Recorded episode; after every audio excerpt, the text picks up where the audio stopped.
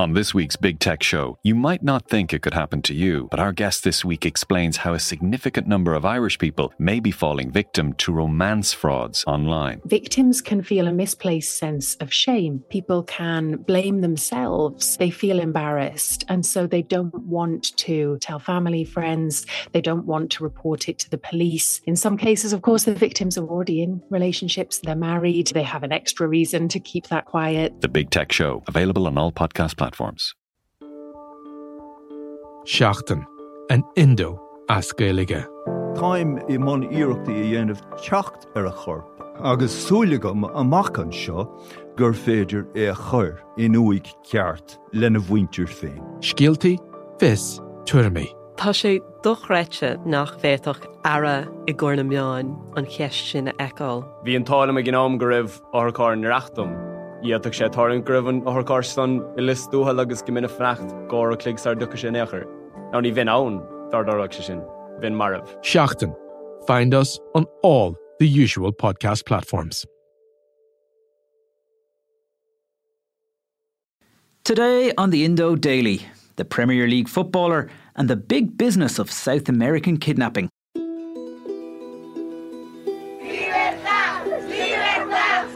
Just days after being kidnapped by armed men in northern Colombia, Cilenis Marulanda marches alongside family, friends, and supporters to appeal for the release of her husband.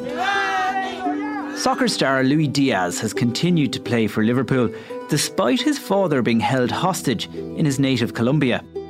Elliott. Diaz! What he's been through and his family have been through in these last couple of weeks, you can't help but feel absolute joy. The story has gained global attention, but it's far from a unique situation. In South America, kidnapping is an established industry. We're dismayed, but we also have faith that this family will get out of this difficult situation. It's painful that things like this are still happening here. I'm Kevin Doyle, and today on the Indo Daily, I'm joined by Anja Shortland, Professor in Political Economy at King's College in London, to examine this dangerous yet oddly accepted business. Anja, before we get into the story of Luis Diaz, his family, and the wider issue around kidnapping, I have to start by asking you how does one become a professor who is an expert in kidnapping?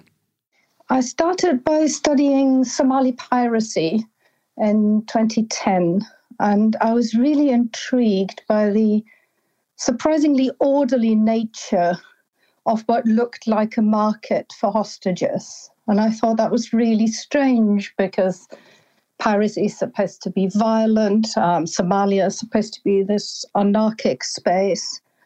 And yet, it's a very clear idea that as few people as possible would get harmed. There would be no murder. There might be threats, but they wouldn't be carried out. And if you paid a ransom, then the ship would get released. And it just seemed really strange to me. So I started to ask a lot of questions of a lot of people and found that indeed there is a, a rather orderly system for international or transnational kidnap and hijack for ransom. Obviously, the story that has been making international headlines in the last few days relates to the Liverpool soccer player Luis Diaz. We'll talk about how common this type of situation is in a few moments, but maybe just start by giving people a reminder of what has gone on with Luis Diaz and his family in Colombia. Yeah, I find the story really difficult to disentangle. So, what we do know is that Diaz's father and mother were traveling, their car was stopped. But whether this was at a roadblock or whether somebody chased them, that is not clear to me. Whatever happened, they took his father but didn't take his mother. And he's been in the jungle for over a week. Well, here is the Diaz statement she released on Instagram. He said, Today is not the football player speaking to you. Today, Lucho Diaz, the son of Luis Manuel Diaz, is speaking to you. My name, my father, is a tireless worker. Our pillar in the family and he is kidnapped, I ask the ELN for the prompt release of my father and I ask international organisations to intervene for his freedom. Every second, every minute, our anguish grows. My mother, my brothers, and I are desperate, anguished, and without words to describe what we are feeling. This suffering will only end when we have him back home. There is a big military effort to try and prevent him being smuggled into Venezuela. There is a diplomatic effort to try and get him back. And there might also be a ransom negotiation in the background. But is the principle what we imagine or what we think from the movies or the spy novels? It is he has been taken, and the expectation is that money will be handed over for his safe release. Is that the basic plot line? I don't know how well organised this was. It could have been they've been travelling somewhere where they're expected to pay some protection money and didn't. They might have been picked up at the road at a roadblock. They were clearly in ELN, so rebel territory. You have to know how to do that. I'm not sure that there was any order to kidnap them. I think it might have just been a completely random event. But if you Google Louis Diaz, then some rather big numbers start popping up on the screen, like a 37 million pound transfer fee, or maybe 45, or maybe 49 million pounds. And it's an interesting proposition for a, a rebel group potentially. That's always or traditionally financed itself with kidnapping and drug trade and protection arrangements. Obviously, how everybody reacts to this type of situation is their own, if you like. But it has really struck me that Louis Diaz stayed in England. He's continuing to train with Liverpool. Not just that, but he scored, uh, and I say this as a Liverpool fan, he scored a last minute equaliser against Luton at the weekend. So he's playing at the toppest level of football while all this is going on in the background.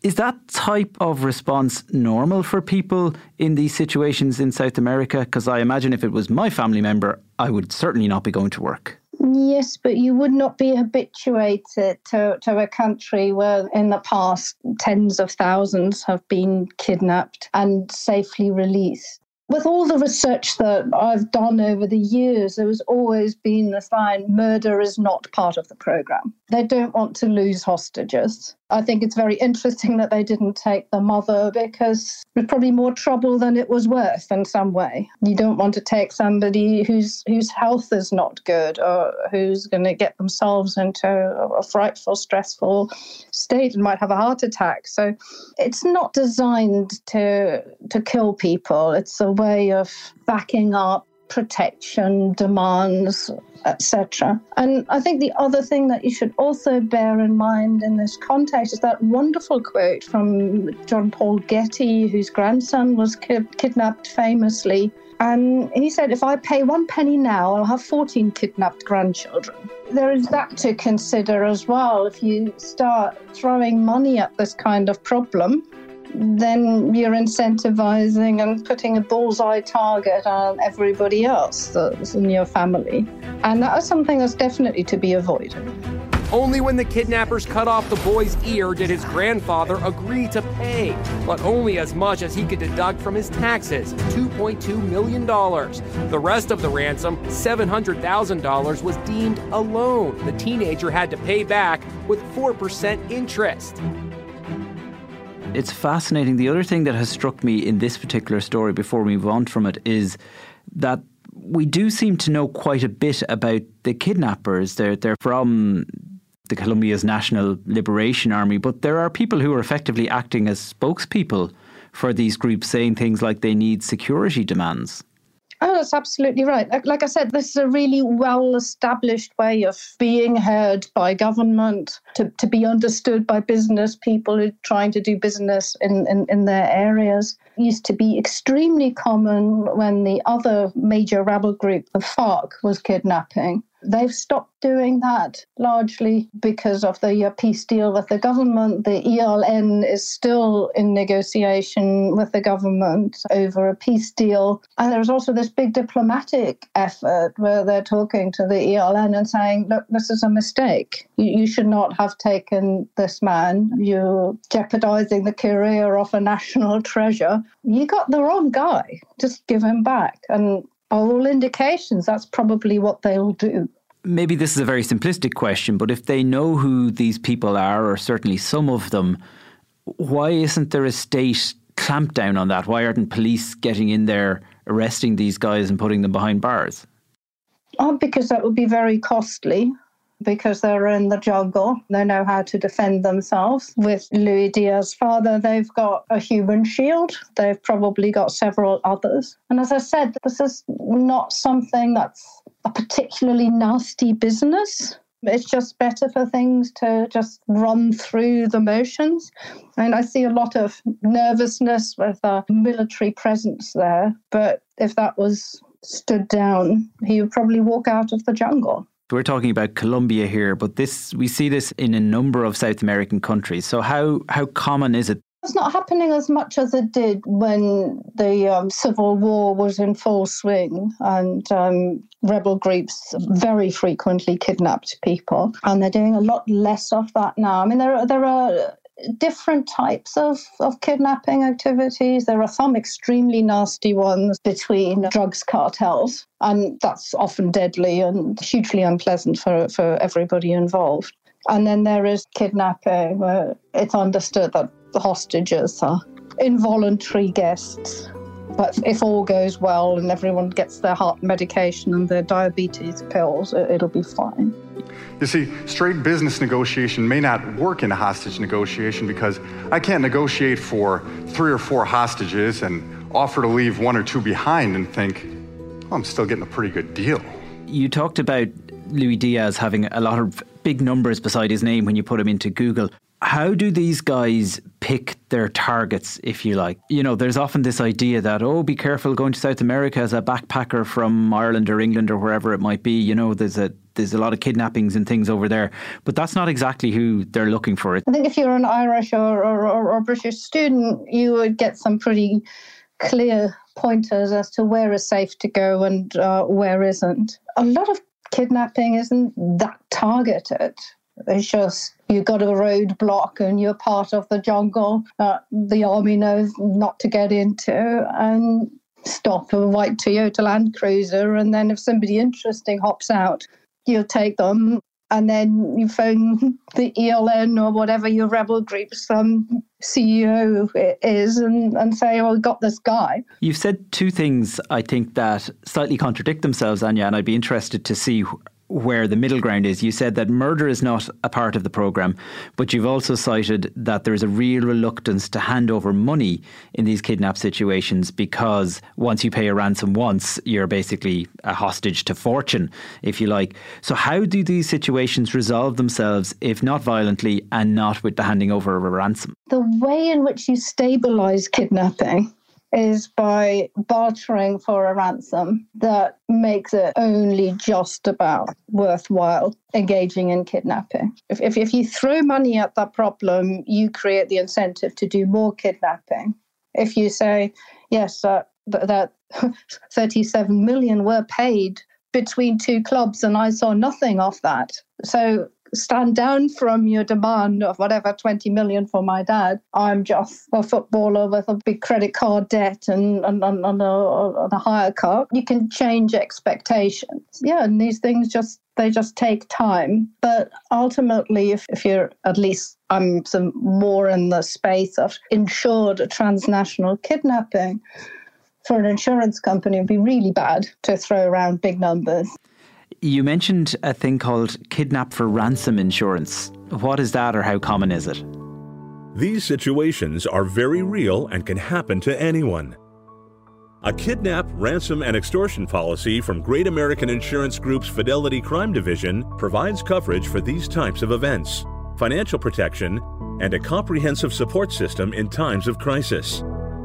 It's something that firms might buy if they uh, locate in, in high risk areas such as Mali or Nigeria or Colombia. So if you got kidnapped for ransom insurance, basically it's extremely difficult to kidnap you in the first place. But if you are kidnapped or one of your people are kidnapped, then there is a really professional crisis response that will make sure that the hostage comes back alive, but for a price that doesn't break the bank, that doesn't help the kidnappers. It's super, super interesting. But on that exact point, you mentioned it's a business. I think earlier you used the word industry. Obviously, there are the kidnappers. Is there are there people who make a living out of being negotiators in these scenarios who actually that their reason for existing is, I suppose, the the opposite side of this, and that's how they make a living.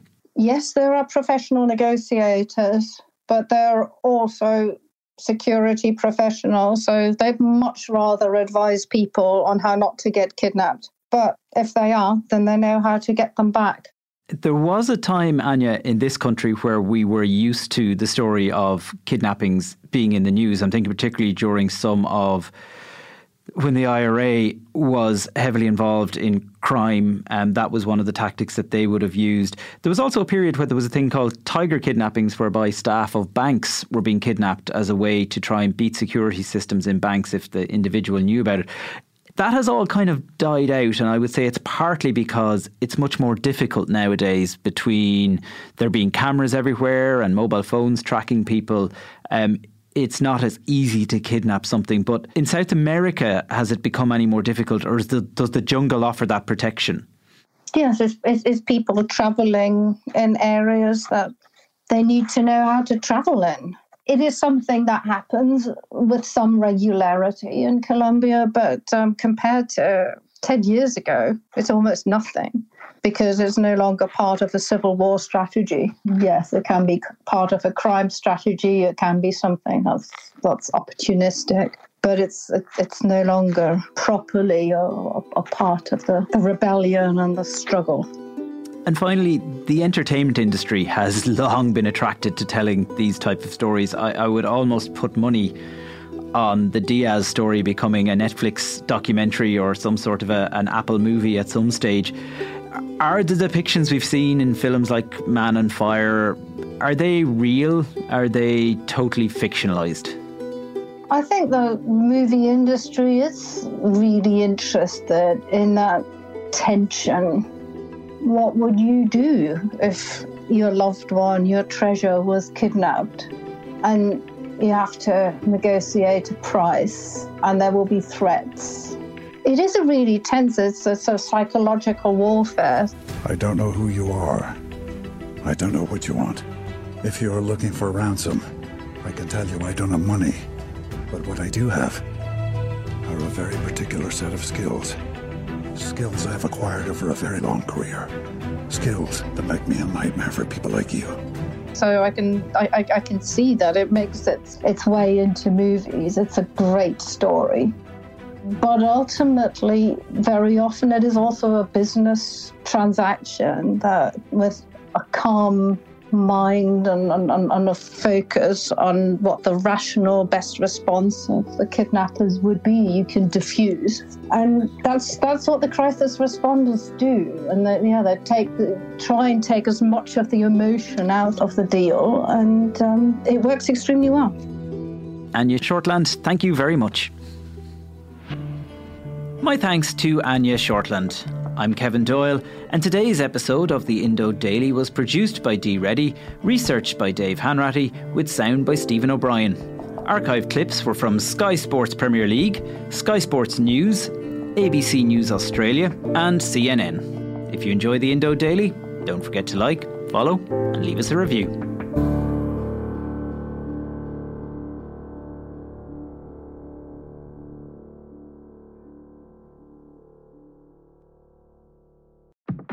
Remember, you can stay up to date on the latest news with the Irish Independent WhatsApp channel.